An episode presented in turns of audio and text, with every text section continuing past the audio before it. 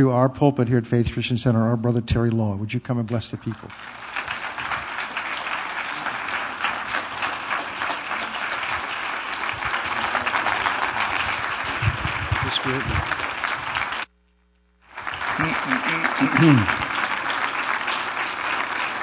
Thank you. God bless you. You may be seated. I have fulfilled a desire that I've had for a lot of years. I travel internationally all the time. I have 8 million miles on one American airline. And I should own the company. I, am just sad that I don't.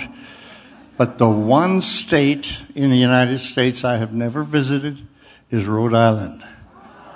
And this morning I'm here. and I, uh, you know what? You folk look just like all the other people in our country. That's right. Honor to be here. Uh, just a little history. I was a member of the first graduating class of Oral Roberts University which makes me older than dirt. What can I say? And I was there at the beginning. Used to travel with Oral on the crusade plane in the crusade services. It was uh, a wonderful opportunity that God gave me. Uh, I started a group at ORU called Living Sound. We traveled the world for 17 years. And uh, God did some mighty and amazing things. Um, uh, most of the time I just keep my mouth is open because God is good. How many of you know that? And when He does what He does, I just have to shake my head and I don't understand. My call primarily is to close nations. I go to places nobody has ever been. And we're usually the first person there.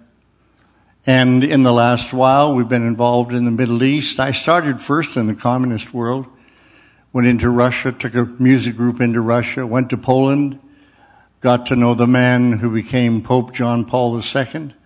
He invited us to Rome to do a concert in St. Peter's Square with about 60,000 people there.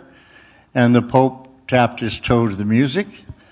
We sang There's Power in the Blood and some other songs I don't think they'd heard before. But it was a wonderful time. And uh, over the years, uh, my focus has been go where others have not gone. And in recent days, we have begun to travel in the Middle East. Um, and the doors that God has opened. I remember being on vacation in Cyprus with a, a pastor friend from Wales. And uh, he mentioned, he said, Are you aware of the fact that Lebanon, Beirut, is just 125 miles away? And I hadn't realized it and the more I thought about it that day, the Spirit of the Lord said, I want you to go to the Middle East. I didn't know what that meant. I didn't know how to do it. But that day, I called my office in Tulsa. I said, Joel, we're going to the Middle East. He said, where? I said, I have no idea. Find out anybody who's doing something important. Let's go and talk to them, and the Lord will show us from there. So several months later, we flew into Cairo, Amman, Jordan, uh, Beirut, Lebanon, uh, uh, Damascus, Syria, and Jerusalem. While we were in uh, Amman, a young man, the head of the Bible Society there, mentioned the fact that his wife came from Iraq. When he said Iraq, I knew where I was to go. Now, this was at a time we were going to war in the year 2002, 2003. Uh, it turned out that American citizens were not allowed in Iraq in those days, only if they worked for a news organization. So in Tulsa, where I live, I went down to NBC and I said, I would like to do a job for you in the Middle East. Would you pay me a dollar a year? And they said, yes, we will. So I put their NBC tag around my neck and I went in. I was on the plane with Dan Rather, who was on his way to give the last interview that Saddam Hussein ever, ever gave. Now, we've been working in Iraq for quite a few years, 14 years now. Uh, today, we will feed 4,500 refugees, many of them who've escaped out of the horror in Syria and have come into northern Iraq. Uh, that's where our headquarters is. We work with the Kurds in Kurdistan, northern Iraq. And I'd like to tell you just briefly before I go to the Word of God something that happened three weeks ago. I'm 74 years of age, uh, two years older than your pastor, and he's not nearly as old as I am. But uh, I- I'm experiencing some of the most incredible days of my life. It gets better. I was talking to Pastor Anita and said, you know, it gets sweeter as the days go by. That's an old chorus we used to sing, and that's exactly what's going on. But three weeks ago, I got a call from the Deputy Prime Minister of Kurdistan, Iraq, saying, would you come over here and bring a group of pastors with you? He said, we are lo- losing. This is a Muslim Prime Minister. He said, we are losing our Christians because of the violence of ISIS. Christians have been persecuted in, in this area. We are ashamed of what has happened. And we want to make a new resolution. We're creating a new uh, constitution for our parliament. They're having a referendum in Kurdistan the 25th of, of September this fall. And they're asking the people of Kurdistan, do you want to be an independent nation? That means independent from the rest of Iraq. It would be the best thing they could ever do. The Kurds are our best, America's best friends in the Middle East. Their soldiers, the Peshmerga, are the best ones on the ground in the Middle East outside of Israel. And they love America and they want to be a free nation just like we are. But he said, I want you to come over and talk to the pastors of the various denominations we have. And they have, I mean, you're talking, uh, uh, Doubting Thomas built the first church in Kurdistan. Imagine. Jesus' disciple. And uh, in Nineveh, um, uh, we call it Mo- Mosul today, and you know what ISIS has done in destroying Mosul. I'll be on the ground in Mosul in two weeks. And uh, what, what has happened to Christians, desecration of churches, people being brutally, horribly persecuted, mainly by ISIS. Um, we're going into the middle of that, and we're going to talk to all kinds of denominations. We'll talk to bishops and and archbishops and leaders of of the uh, more liturgical churches. Then we're going to the evangelical churches as well. And the prime minister said, "I want you to ask them one question." I said, "What's that?" Talk to them as Christians and ask them, "What would you like to see in our new constitution that protects the rights of Christians going forward. Nothing like this has ever happened. Ever in my history. And he said, we love our Christian people. We want to invite them to come back. Hundreds of thousands have fled to Europe. They're living in the refugee camps over there. He said, we're going to build a safe haven for Christians in the Middle East. There's not another country that's done it. And they're about to do it. And he said, after you've traveled and met the church leaders throughout the nation, he said, we want you to come back and tell our government what has to be in the new constitution. I'm bringing a man with me who's a constitutional lawyer, who's an expert in uh, creating religious liberty in a constitution, and he's going to offer his services to the government going forward, advising them and creating a comfortable environment for believers as they move forward. Would someone say praise the Lord this morning? I'm so excited. The pastor said he didn't sleep last night. I'm having trouble to sleep every night on my way over there because I know the danger where we're going. Uh, I have lived my life under fire in areas, and I, I, simply don't have time to tell. I brought a book with me. It's my life story this morning called Storm Chaser, written by James Gilbert, and it tells a lot about missions. And uh, it, I'm sure it will inspire you. I've written another book. It's the hardest book I ever wrote called Unmasking ISIS. We take a good look at Islam. Where does ISIS come from? What are its theological roots? And what kind of evil has been turned on the rest of the world? They are recruiting your young people on television in the back bedroom in ways that you have no knowledge or no understanding of. And the more I researched this and found out why our young Americans, Canadians, and others were, were heading over there, the more I realized that somebody, a Christian, had to take a look at this and reveal the truth in terms of God's Word. So I've got written materials out in the lobby for you. But um, what is so exciting is I have, I think it is 18 pastors now who are prepared to come with me and to meet the Prime Minister in three weeks and to begin our drive. The first place we're going is to Mosul, as I've just said. We want to show the world. We're bringing professional cameras with us and we'll have a story to tell the world that the rest of the world knows nothing about. You haven't heard this on CNN or Fox. What I'm telling you this morning is happening now. And I'll tell you what, if I was a preacher and I started a church, I would call my church the church of what's happening now. I think that's the best church name that I know of. Do you agree with that this morning?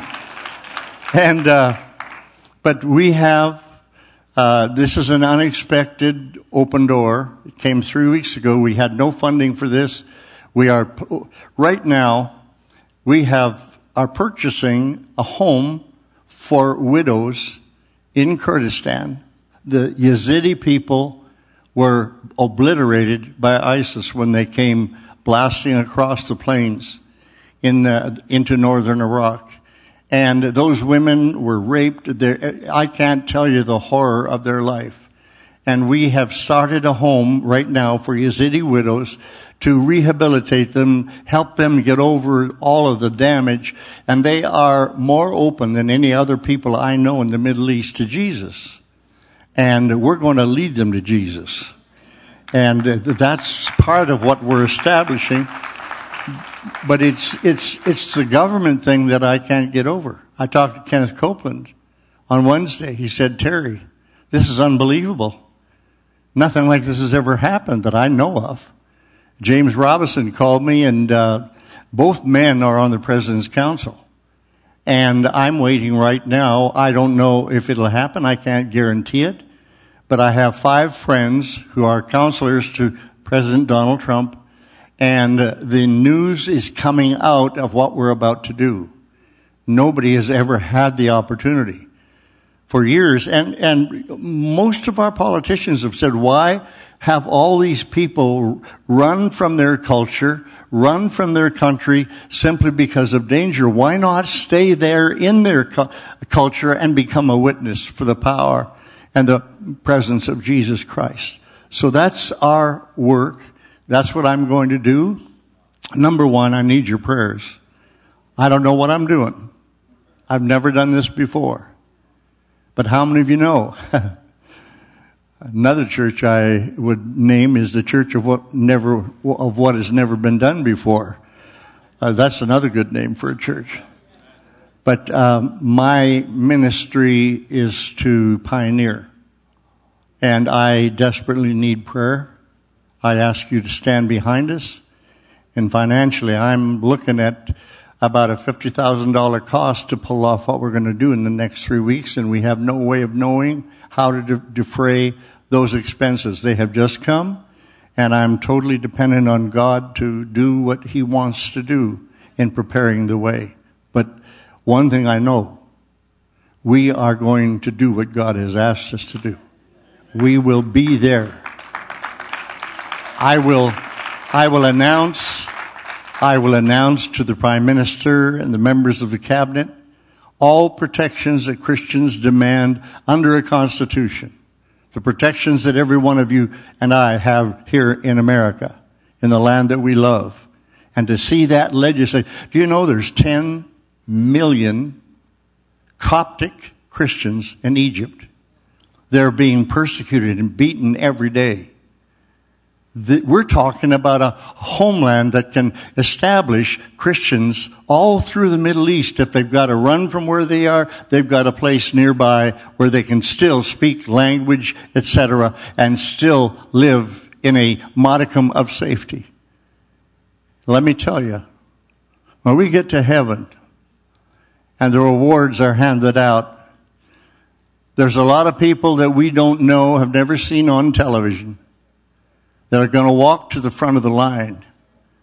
Many of them as martyrs of the Lord Jesus Christ. And we're going to be amazed at the power of the church.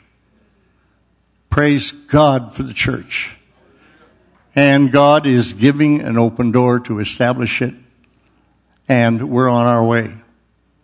I leave on the 14th of August and we'll be over there for a couple of weeks doing what God has called us to do.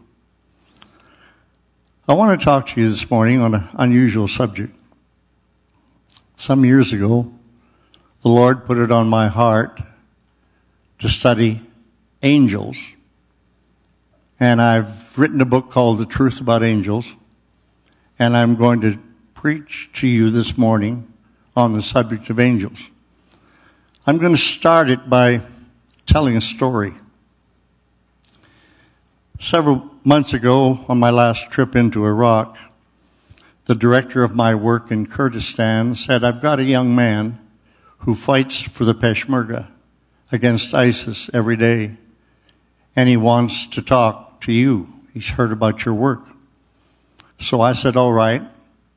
I went over to a local Muslim restaurant to meet him. His name was Marco. He's 25 years of age. I said, Marco, what's it like to fight ISIS? He said, Dr. Law, they come screaming through the night, dressed in black, black masks over their face, cursing in foul Arabic language, trying to psychologically scare us. And he said, uh, often when I'm sitting at, on duty at night, uh, I've made up my mind. He said, I will never empty my AK-47. I will always leave one bullet in the chamber.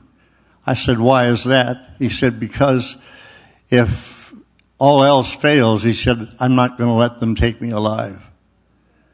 I said, what do you want to talk about? Well, he said, three weeks ago, now this is just a little while ago, he said, three weeks ago, I was, uh, doing duty from two to three in the morning out, uh, out on the desert watching for ISIS.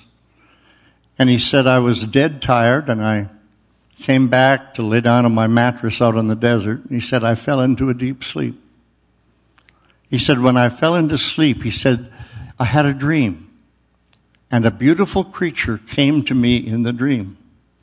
He said, he reached out and took my hand and I walked with him over a hill in the dream down into a beautiful oasis. He said, and then I woke up.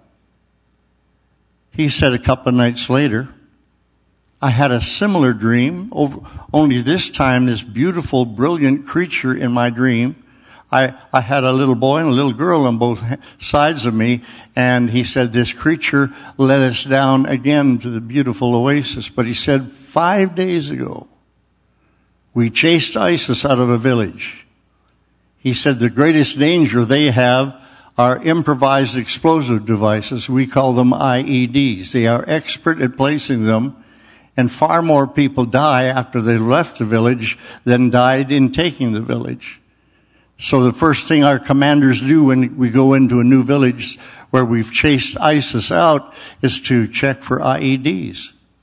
And he said the captain of my, of my uh, group asked me to go over and open the door of a certain house and check it out. I don't know if anybody's ever told you, but it's dry in Providence, Rhode Island. So if you don't mind, I'm going to wet my whistle every once in a while.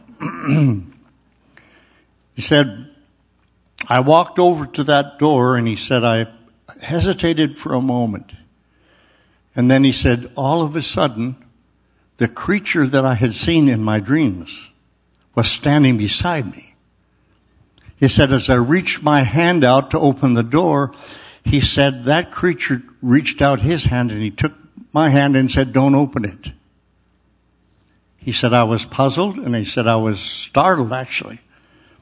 And uh, he said, I backed away. An hour later, two other young men came to that door and were blown into eternity. And he looked at me with tears in his eyes. He said, What is going on? I said, uh, Do you have anybody praying for you? He said, Yes, my sister's become a Christian. For the last five years, she prays for me every day. And she's been asking that God somehow would affect my life. I said, That's your problem. He said, What do you mean? And I told him about angels. I opened my Bible, gave him a few little scriptures, and uh, particularly about Peter in jail and some other ones. And uh, he said, So it, that's an angel of the Lord in my dreams? I said, Yes, it is. By the way, it will interest you to know that 90%, 90% of people coming to Jesus in the Middle East are having angelic visions or appearances of Jesus. Would you like to say praise the Lord for that? Let me tell you, let me tell you, when Jesus starts showing up somewhere, when angels start showing up somewhere, lift up your eyes and look because God is on the move. Praise the Lord. Praise the Lord. Now, he said, Well, what should I do? I said, God's obviously on your trail. We're sitting in a Muslim hotel. He said, Well, what next step should I take? I'd like to pray for you, I said. Would you bow your head right now here at the table and pray with me? I prayed a sinner's prayer, led him in the prayer, in a Muslim hotel with waiters and people moving all around and he had a glorious salvation. Three days later, he sent a message to me back in Tulsa where I live and he said, I am now a Jesus follower. He said, a follower of Jesus. Would you like to say praise the Lord? I, I want, I want to say something to you and me as believers. Angels have a lot more to do with our life than any of us have any idea about. And I want to present that to you biblically by looking at the text, looking at the life of the early church to find out what Jesus did. I'm going to take my text this morning from the book of Hebrews, chapter 14, or excuse me, chapter 1 and verse 14. Hebrews chapter 14 and, excuse me, I'm saying that wrong. Hebrews chapter 1 and verse 14. This is, I think, the best. I studied 600 hours when I wrote my book on angels. I found out there was no other uh, theological treatise out there on the subject, and I spent a lot of time trying to get it right, reading the Word, talking with Brother Haig and Brother Roberts, with a whole bunch of people that God was using. And I came to the, to the conclusion that verse 14 of chapter 1 is probably the most important single verse in the Bible on what angels are there for. Why did God create angels in the first place? Why are they involved with you and me in our lives? And why do they appear so often in the sacred text? Verse 14. Speaking about angels, are they not all ministering spirits sent forth to minister for those who will inherit salvation? Look at that carefully. Are angels not all ministering spirits? That means spirits that help us or serve us. Are angels not all ministering spirits sent forth to minister for those who will inherit salvation? How many of you have inherited salvation? Would you raise your hands, please? All right.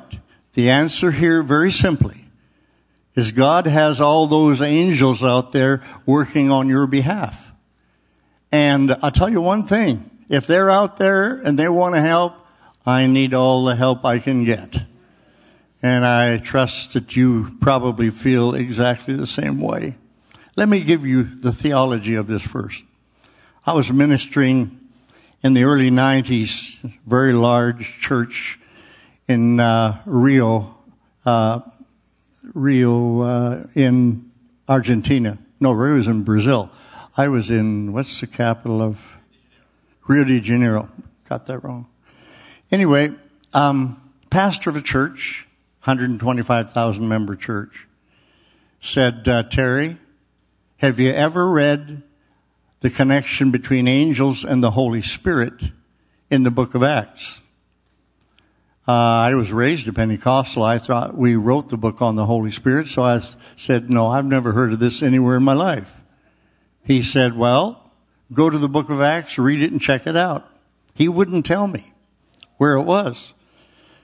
So we had a 12 hour trip back from, uh, from there to Miami and on the plane I opened my Bible, the book of Acts, and here's what I found. Do you remember when Philip was ministering in Samaria? and they had a huge revival, and the whole city was shaken by the message. And Peter and John were sent down to lay hands on the uh, uh, on the new believers to receive the baptism of the Holy Spirit. But in verse 26, the Bible says an angel in the middle of the revival, an angel came to Philip and said, "I want you to go down to the road between Jerusalem and Gaza." Have you ever been on that road? I'll tell you what.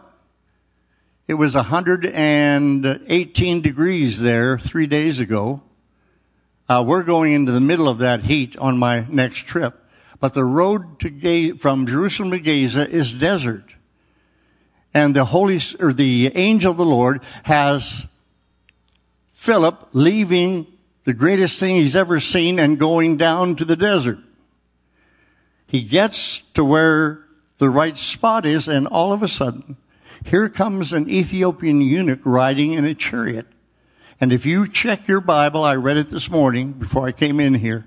The Bible says the Holy Spirit, the Holy Spirit said to Philip, go and talk to the, that man in the chariot. Now get the picture.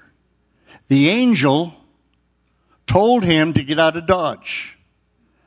The angel said, go down to the desert. And when he got to where the angel said to go, the Holy Spirit took over. I want to suggest to you that it, there's very clear evidence in the New Testament that angels work for the Holy Spirit. Not just one uh, issue here. Go two chapters later. In the book, in the uh, tenth chapter in Acts, an angel comes to Cornelius at the sixth hour at noon appears in his house and he blesses him and he talks to him about his uh, prayer and his alms, etc. And then the angel says to Philip, I want you to send men to talk to a man named Peter who is staying in Joppa in the home of Simon the tanner. So Cornelius does what the angel said. I, I want you to, I want you to say with me as a congregation, the angel said, send men for Peter. Would you say that? The angel said, send men for Peter. All right? The men get to Joppa. Peter is on the roof getting a lesson in race relations from the Holy Ghost with a sheet coming down out of heaven. We all, we've all seen that. Again, later on in that chapter in verses 19 and 20, Listen to what happens. They are down be- below inquiring about Peter and the Holy Ghost says to Peter on the rooftop, three men have arrived. Go with them for I have sent them.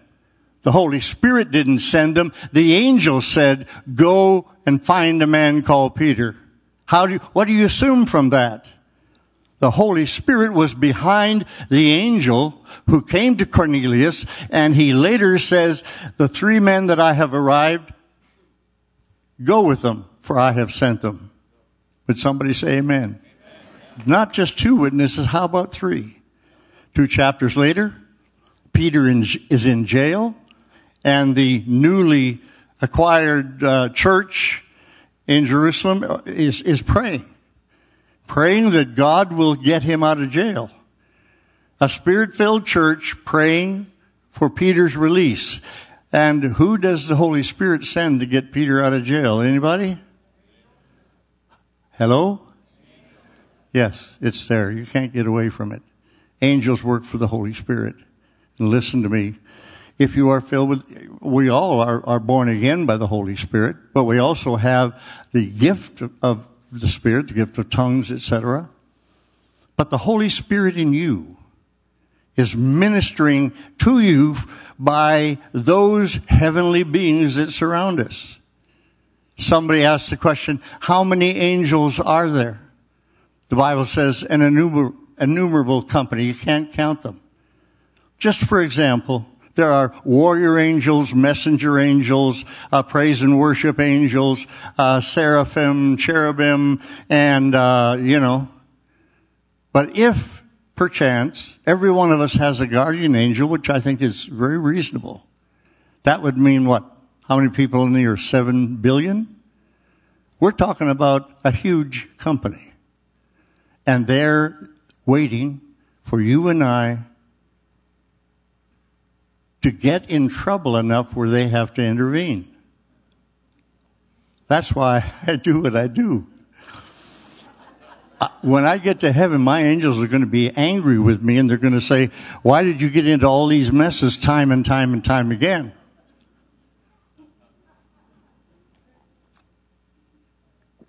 Now, practical questions.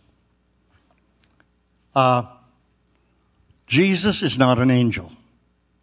Write it down.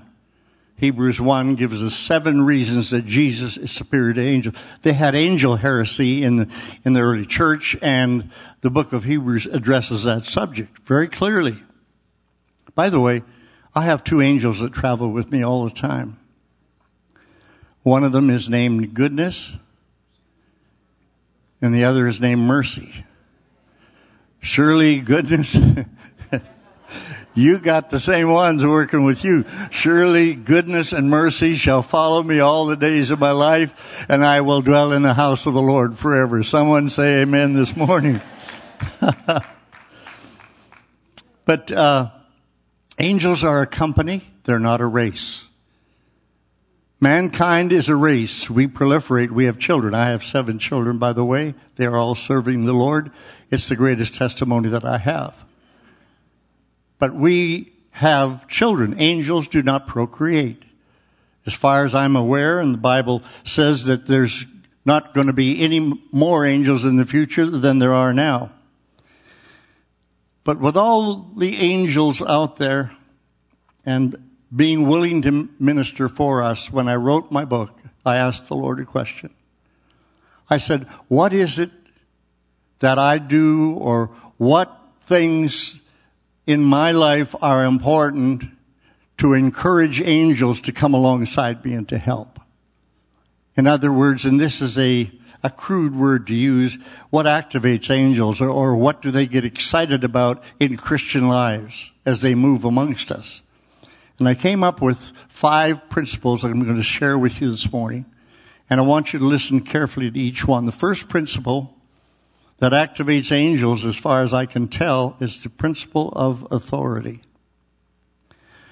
Why is it important to angels what we, you and I do about authority in our lives?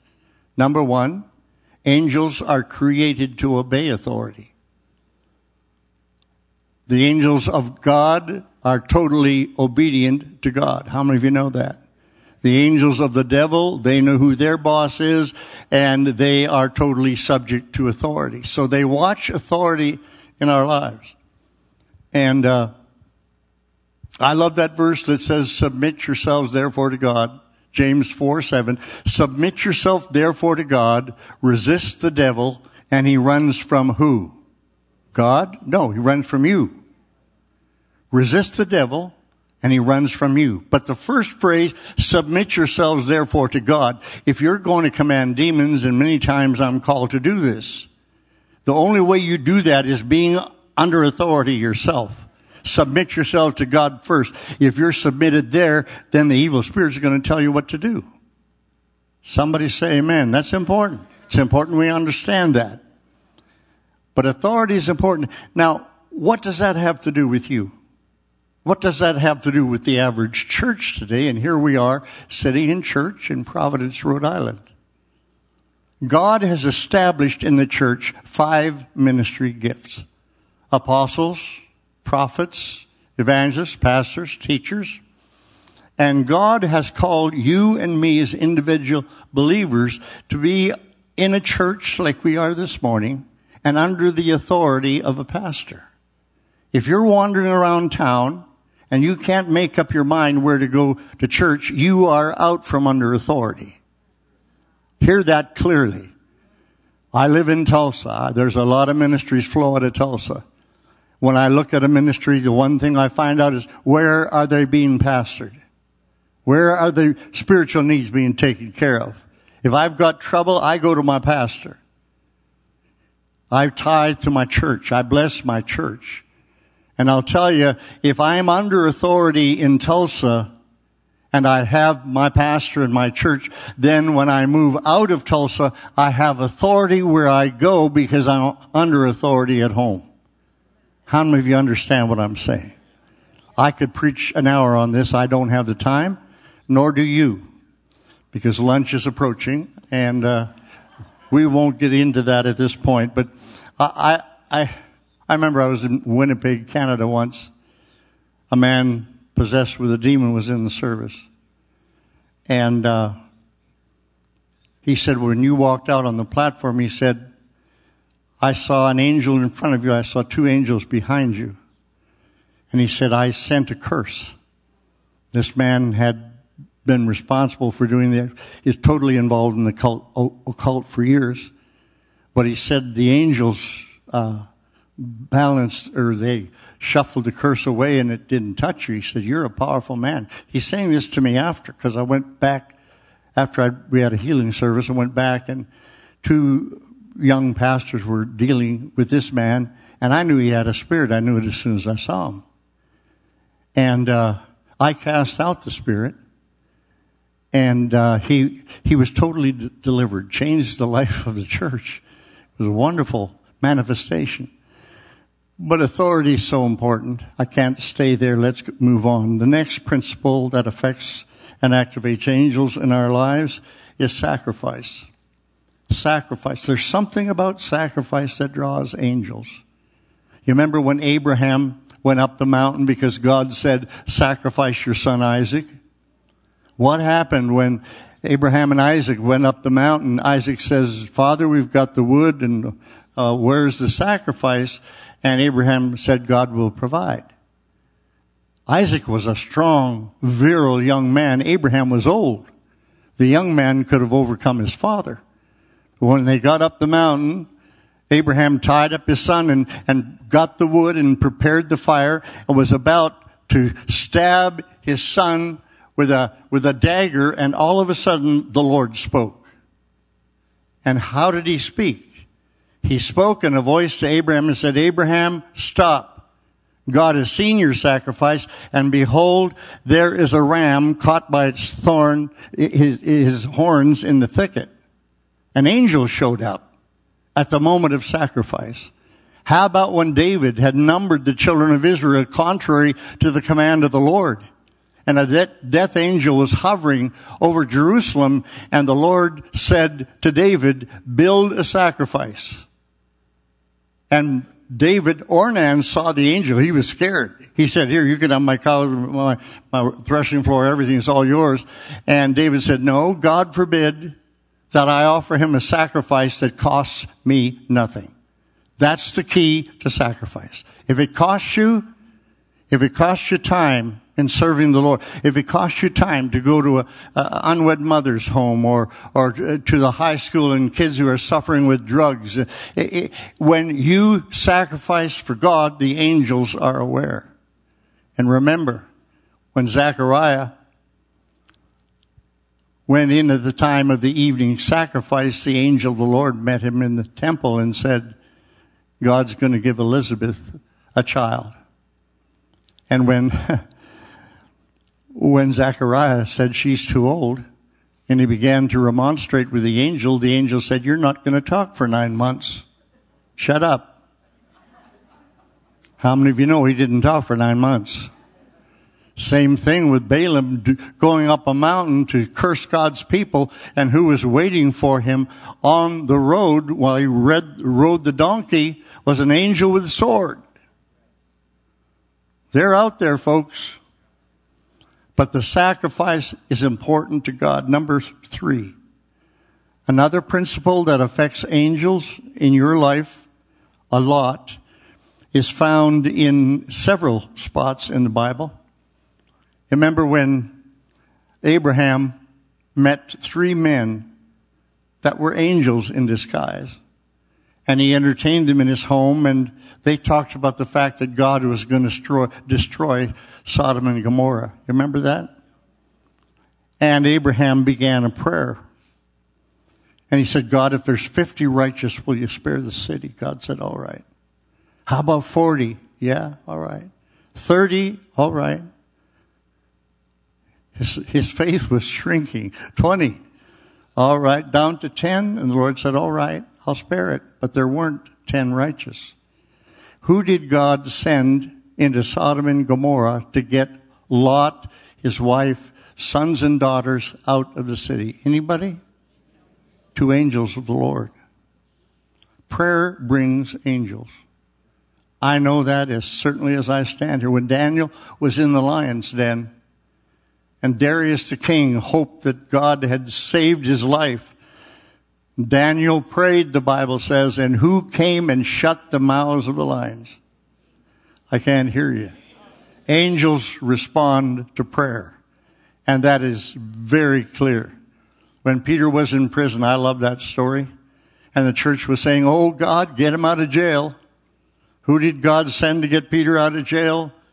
an angel, all because of prayer. The connection is there and it's all through your Bibles now. The fourth principle that affects angels is going to surprise you. And uh, I'm going to talk about it in a moment, but I'm going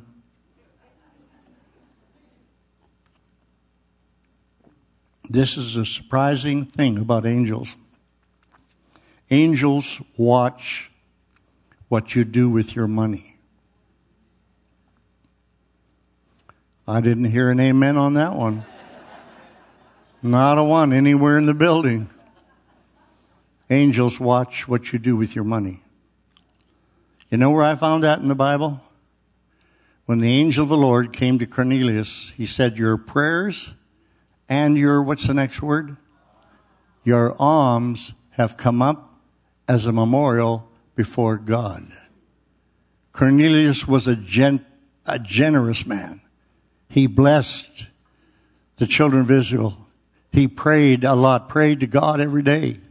A godly man wanting to follow God. God watches what you do with your money. Can I tell a story? I'm a Canadian by birth, born in Saskatchewan, near the end of the world. You can't it's not at the end of the world, but you can see it from there, as many people say. And uh, I was born in what we called an Indian hospital, and uh, my father was a pioneer pastor. I remember at 18, 19 years old, I went to a Bible college in Edmonton, Alberta. And something very unusual happened to me one night, Sunday night It was in the service. There was 800 people in the audience, full balcony. I was sitting in the, in the balcony at the front aisle in the balcony. The pastor brought a missionary out on the platform. He said, folks, this guy wants, and his family want to go back to Kenya, and I want to raise the money to send them back. And he went ahead and said, uh, I, I would like to see how many people would support them at a $100 apiece. This was something I'd never seen done in church. And so I leaned over the balcony and I was look, looking at all the rich people that I knew in the congregation. I said, come on, Harry, you can put up your name or put up your hand and John and, uh, you know, doing all that. And all of a sudden, I had the strangest feeling go right down my backbone. And I said, Oh no, Lord, not me. I was a poor Bible school student. I had $104 and I think it was 53 cents in the bank.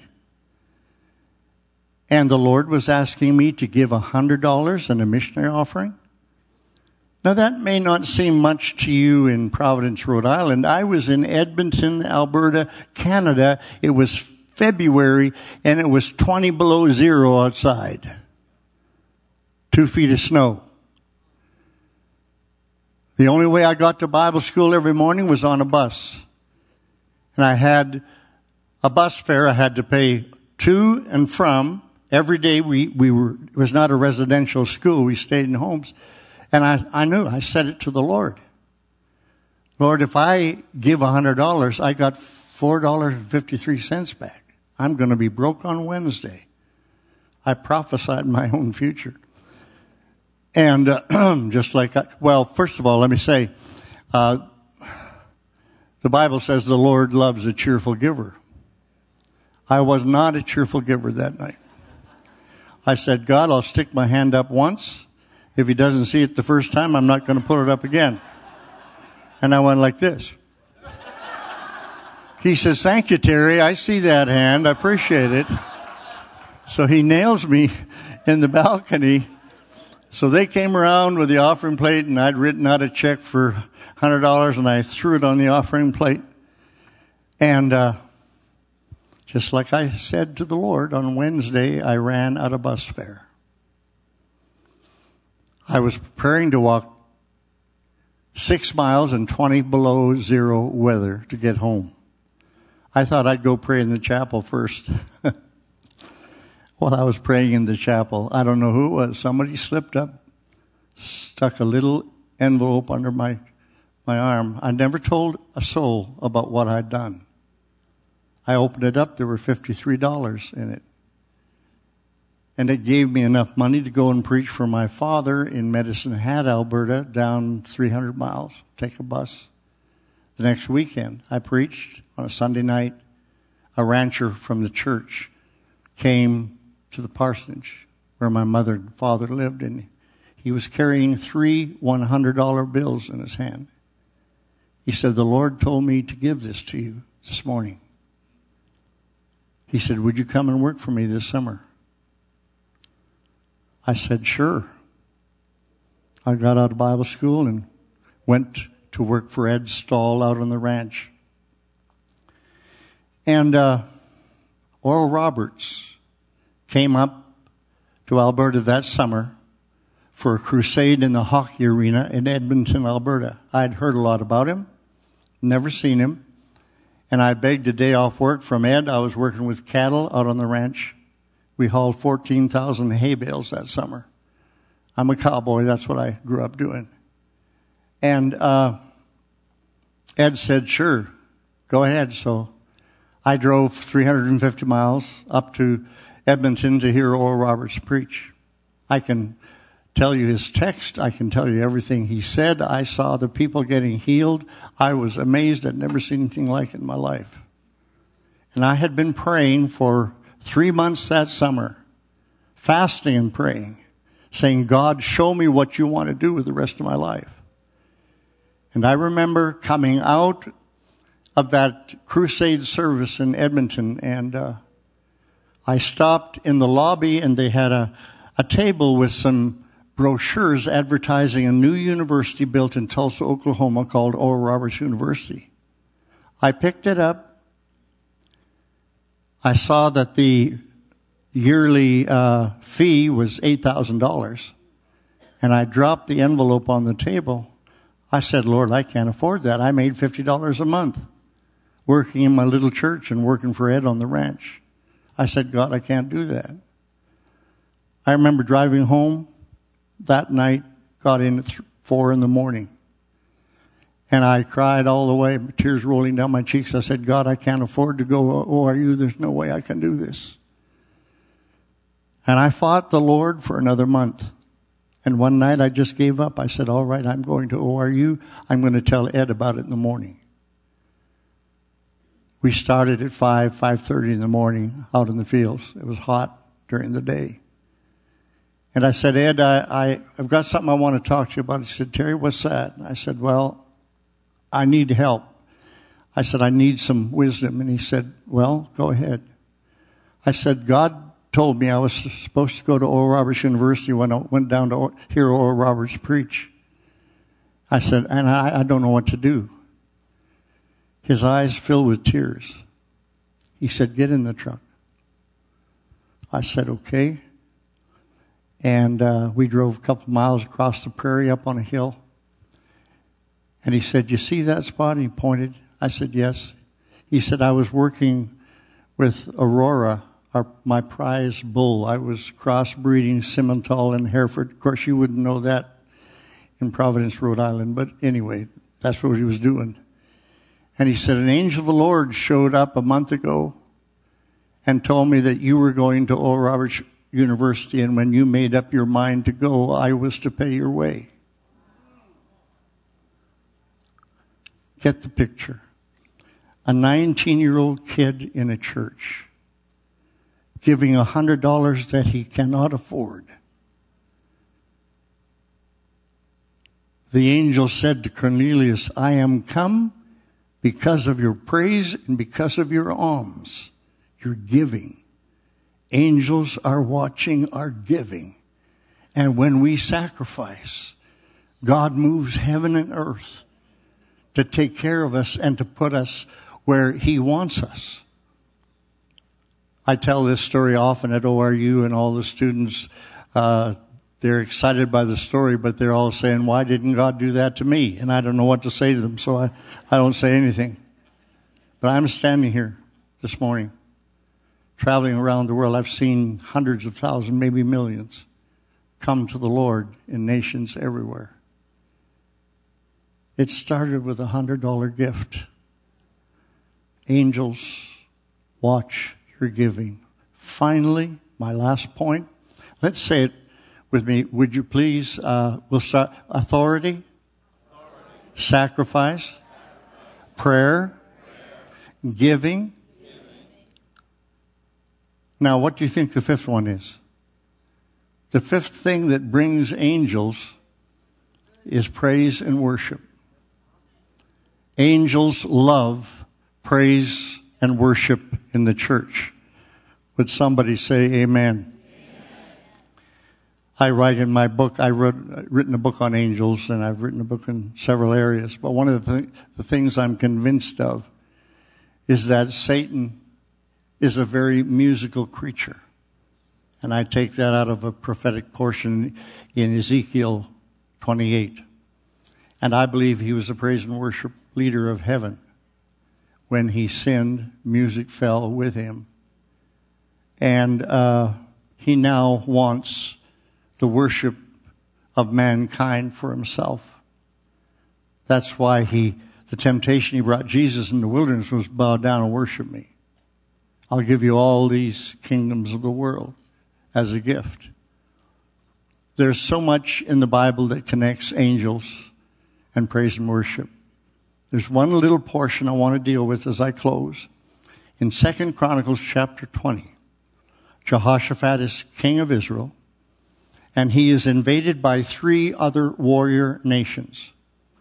They're marching up to Jerusalem, and he calls the nation together for a national fast. And the Lord tells him and gives him a message through a young prophet by the name of Jahaziel. He said, When you go to battle against the enemy, Put your singers, put your worship people in the front of the battle. And when you go over the hill against the enemy, don't go with your sword and spear and shield and all the rest of it. Send your singers. Send those who know how to praise and worship the Lord. And I'm going to show you a mighty manifestation of my power. When they came over the hill that morning with their hands in the air praising God, and I wish I had time to exposit all this chapter to you because it's, it's pregnant with meaning in what it says. When you get down to verse 20, in verse 21 and 22, it says, and when they began to sing and praise, would everybody say, and when they began to sing and praise?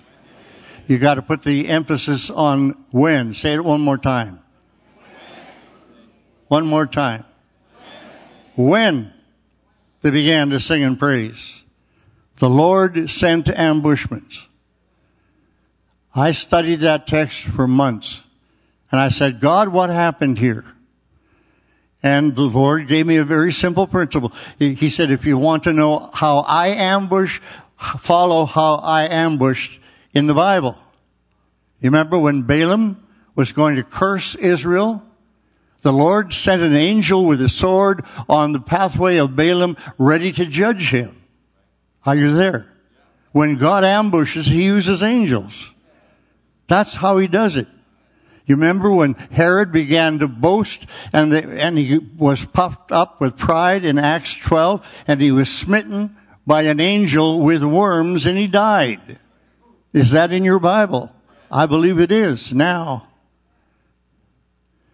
There's something about angels and healing that I love in scripture. Angels you remember the story in Acts, I mean in uh, John 4, when Jesus came to the pool of Bethesda. And there was a lame man there and he said, I've been sitting here for 38 years. And Jesus said, well, why haven't you been healed? He said, well, when the angel stirs the waters. How many of have ever read that? It's in your Bible. When the angel stirs the water, the healing power of God is there. And the first one that gets in gets healed. He said, I've missed it 38, 38 years.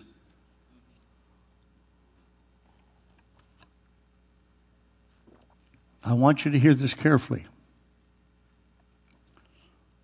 When the children of Israel began to sing and praise, God sent ambushments. How does He ambush? Angels. How does God, God ambush disease in your body and mind? Not always, but many times. It's the angels of heaven that are operating. Let me tell you a story. I was in Baker, Louisiana, Larry Stockstill Church. They had five, six thousand in the church when I was there, and I traveled with Don Moen. Some of you know him. Don is famous worldwide for praise and worship. One of the greatest praise uh, worship writers that I've ever seen. Don's on my board. He's coming with me to Iraq in two weeks. And uh, we were, he was leading in praise and worship at the end of a Sunday morning service. And we're going to do this in a moment. And you're going to be shocked as you see what God's going to do in this room. I'm preparing your face for this now. We went into praise and then the Holy Spirit descended and we went into high praise. And I was standing on the platform. Don was leading at the piano, and I saw a woman right over on this side at the front. In the middle of the praise, she jumped right off the floor with both feet. It's like someone had hit her with a cattle prod. Uh, you wouldn't know what that is. This is Rhode Island. Anyway, it's, it's a shock, and she came off the floor with both feet. And then she dissolved into tears. And I knew something had happened. And I called her over and said, ma'am, what just happened to you? She said, you were looking at me. I saw you looking at me. I said, yes, I was looking at you. She said, you didn't see them? I said, see what? Said, you didn't see the angels? Do you ever feel bad other people see them and you don't? I wrote a book on it, but I've never seen an angel yet. I'd love to have that gift in, in my own ministry. But she jumped and, and, and then when she cried, uh, other people were, were talking in her ears and I said, well, what happened? She said, Terry, there were two huge angels uh, on both sides of me in the middle of the praise. And she said, one, uh, eight years ago, I suffered disease in my ears. And she said, my eardrums were eaten up by a disease. I have no eardrums. I have been stone deaf for eight years. But one angel was working in one ear, another angel was working in the other ear. She said, both of my ears came on simultaneously, and I've lived in silence for eight years, and when the people shouting uh, hit my eardrums, I jumped off the floor. I was terrified. But she was totally healed. And she's healed to this day. Six weeks, six weeks later, six weeks later, I'll never forget this. I was in a church in Dallas, about 1,200 people on a Sunday night. In the middle of praise and worship, I saw a little boy, about eight years old, crawl out from the middle of the congregation out to the aisle and he ran out the front of the building out into the parking lot. He was gone for 15, 20 minutes. When he came back in, I, I knew something had happened to him. And I said, Son, would you come down here? And he walked down with the mother with him. And he was semi crying. And I said, What happened to you? He said, Sir, I was born with asthma. I've never been able to play baseball. My buddies have called me a sissy, etc., cetera, et cetera. He said, I've never been able to move my feet rapidly without my lungs collapsing. But he said, Sir, did you see them? I said, Did I see what? He said, You didn't see the angels? He thought everybody could see them. I said, No, where were they? And they had a big speaker like this hanging down from the ceiling. He said there were a whole bunch of them right up there uh, among the speakers. And he said the big one in the middle came down and put his hand on my chest. He said, I took a breath. My chest began to burn. He said, I felt my breath return. He said, I've been out running in the parking lot around the cars for the last 15 minutes. I don't have asthma anymore. Praise the Lord.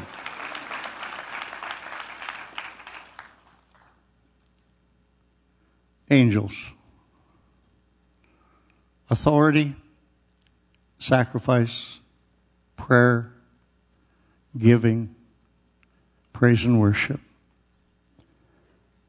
In the next few moments, right here in the church with no hoop and holler or palaver, I'm going to ask musicians to come to the platform if they would, please. I want us to sing one of the most simple choruses you can sing. That's the old chorus. Alleluia.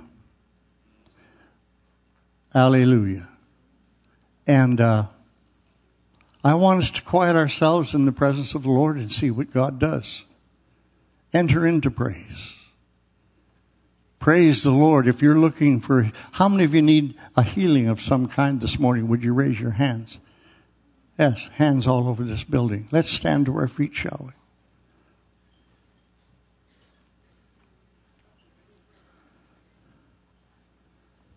We're going to sing the chorus. I want you to sing it like you've never sung before. And I'd like you to allow your faith to move in God's direction and let God do what He wants to do in your physical body. But we're going to magnify Him, we're going to lift Him up. I remember once in Christ for the Nations, I was preaching on a for a praise and worship convention for five days. On the fifth day, the Holy Spirit came, and people were laying 1,500 students, some of them laying on their backs, some of them laying on the front. Everybody in a volume of praise to the Lord. Five years later, I was in town and a man met me in a restaurant. He said, Sir, you're Terry Law. I said, Yes. He said, Do you remember the night? I said, What night? He said, We never had one like it before in Christ for the Nations. He said, When the Holy Spirit came. And he said, You know what? I was a sound man working back in the booth. And he said, We were recording instruments that were not in the room. We were recording voices, singing above the voices of those students. He said it was the most beautiful thing I've ever heard. And we were there for three hours that night. I don't know what God's going to do here this morning, but I will say this. Put everything out of your mind, cares, worries, whatever it is. The angels of the Lord are here this morning, but more importantly, the Holy Spirit's here this morning. And He'll be instructing angels on our behalf. So let's just sing the song, raise our hands, and prepare ourselves to see what God will do in our midst. Sing with me, please, on this chorus. Yeah, let's sing it. Hallelujah.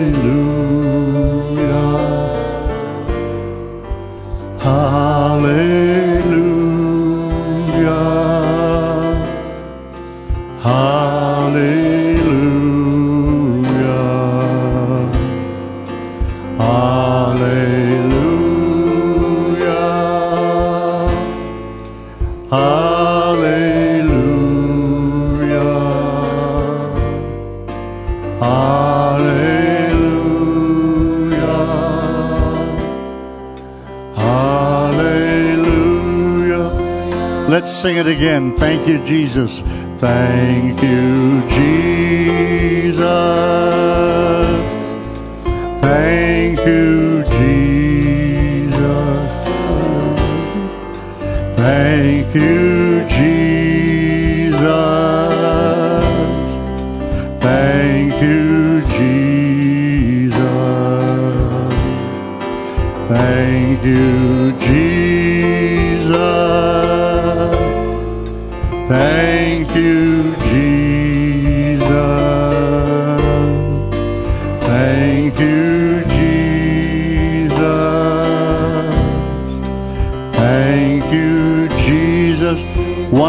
time and let's sing it, Holy Spirit. Holy Spirit.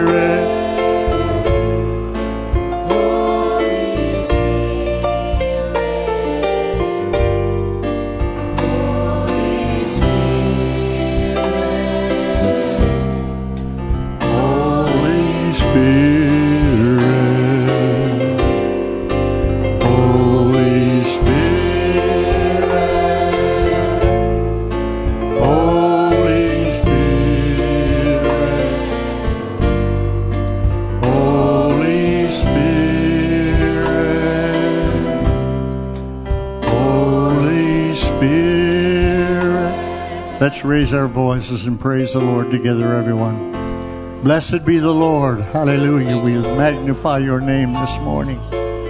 Blessed be the name of Jesus in this place.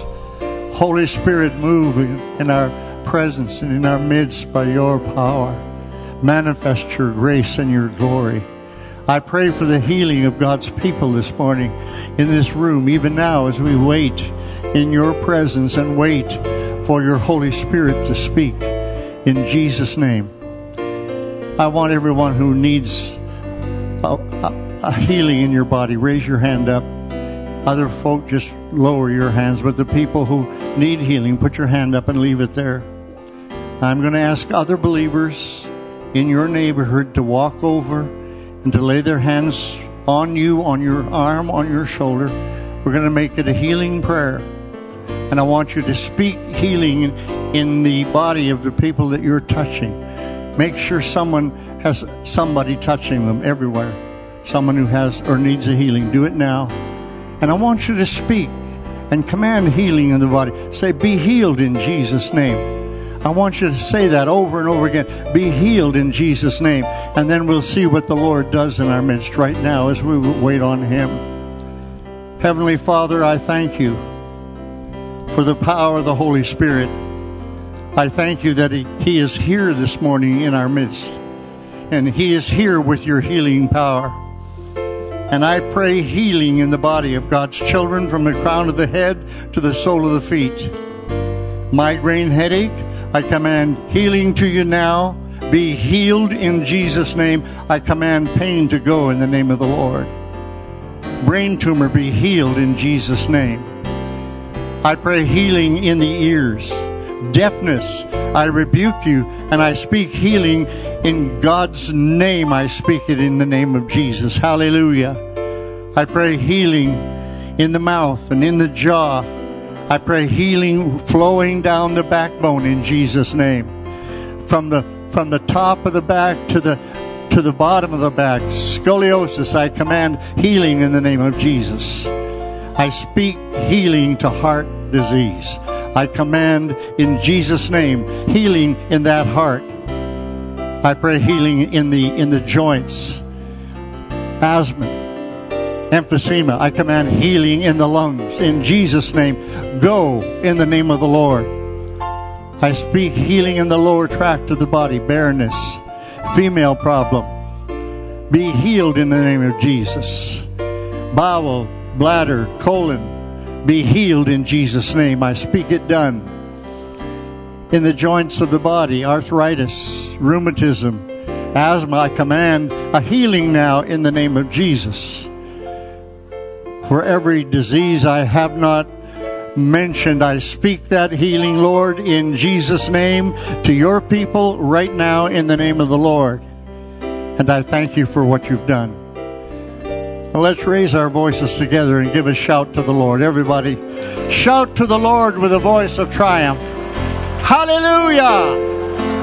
Hallelujah! Blessed be God, blessed be God, blessed be the Lord. Hallelujah. Blessed be your name. Blessed be your name. Now, I want you to be quiet for a moment, and if you raised your hand, you needed a healing. I want you to go to the area of your body where you ask God to heal, and I want you to do something you couldn't do. If it's uh, a headache, bang on your head. If it's uh, whatever it is, do something. I, I remember a, a, young man with a, a, a groin, a, growth in his groin the size of a baseball. He, he headed back to the restroom. When he got there, was gone. But do something physical now. Expect in the doing of it, and we'll see what the Lord has done. Just moving any part of your body, just do it. If it's a back, whatever, move it in Jesus' name and we'll find out what God has done. Praise the Lord. Keep on doing it in Jesus' name. Often it happens in the doing. That's faith in action. Praise the Lord.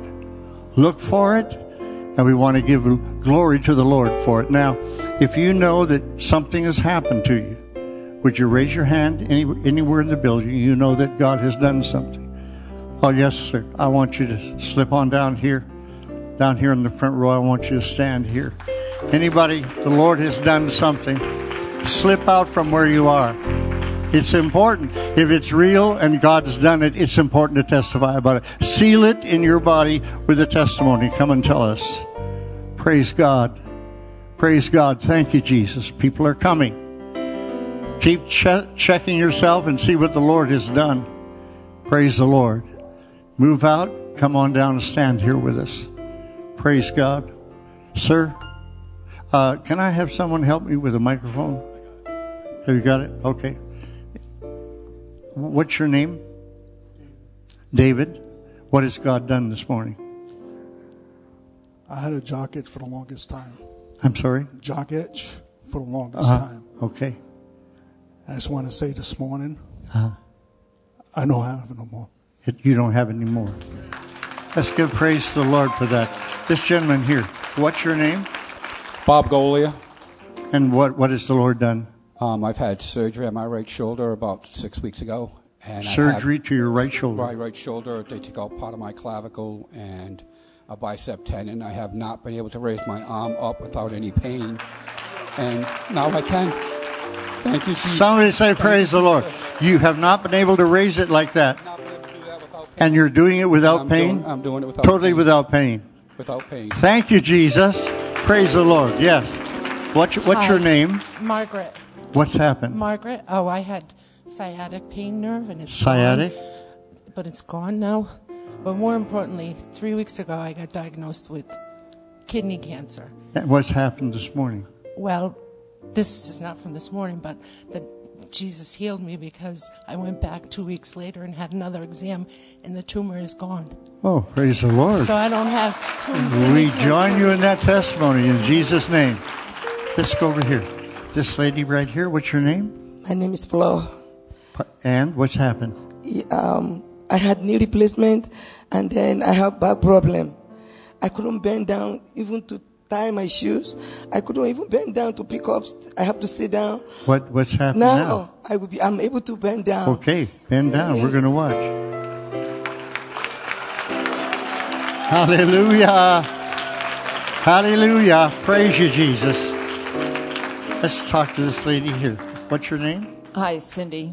What's happened? Um, I've had a lot of pain in my hands and my wrists for years from some silly stuff that I did years ago. I really ruined these tendons and everything. And I've been working around the house a lot lately and carrying stuff I was not supposed to be carrying, and my hands and my wrists have just been aching. And I, I knew this morning, I felt like God was saying to me, I'm going to heal that. I, and I, so I just rest. I just do. God was so going to do it. Move and then your today, hands, there's no pain. When my hands up in the air, the Spirit of God was just oh. flowing through them. So I'm just Let's say so, thank you, Jesus. Praise the Lord. Praise the Lord. This lady. What's your name? My name is Fatima. Fatima. What happened? Three days ago uh, was my birthday. I was in the hospital with uh, severe pains. They diagnosed me with diverticulitis of the colon, and I've been in severe pain since. And I came in today because I've been struggling walking. And as you prayed, I can touch it, and it doesn't hurt more. I have no pain in that area. You came in. You came in this morning suffering with the pain. I've been in pain for three days. Uh, for I've three been days, and- taking and there's not- it's oxycodone stopped? for it. I didn't even take pain medication this morning. Did someone beside you prayed for you? My husband, uh, yes, my husband. Okay. People, Where are you? Raise your hand. Yes, healing came through the laying on of hands. amen, amen. In Jesus' name. This gentleman. What's your name? My name? name's Rudy. Uh huh. Um, I got shot four times. I have a bullet in my neck, and I still have a bullet in my head. And one got my carotid artery, and one got my wrist. I was in a car driving, and a kid in the back seat, he was arguing with me, and he shot me with a 22. What's happened now? My neck feels a lot better. Uh, you know, Move my, it my around. neck was like, yeah, like torture Uh huh. to do that, you know? Praise the Lord. It's still there. I don't know. God works in mysterious ways, I guess. Yes, He does. You go claiming the healing, claiming Hallelujah. the absolute Thank you, fulfillment. of- Jesus. Thank you, Lord. This gentleman here. What's your name? Uh, my name's Tony Rocha. I'm a doctor, all right? I have end stage heart disease, high blood pressure, and everything else. Uh, I can feel my heart beating regular now. I've already lived past the time that my cardiologist said I was going to live. Okay? You're, you're a medical doctor. I'm a medical doctor, and I've already lived past the time. So I can feel my heart beating regular. And I feel stronger. My mind feels sharper than it was when I came into church. Okay, so. Come on, somebody say, Praise God. Praise the Lord. Praise the Lord.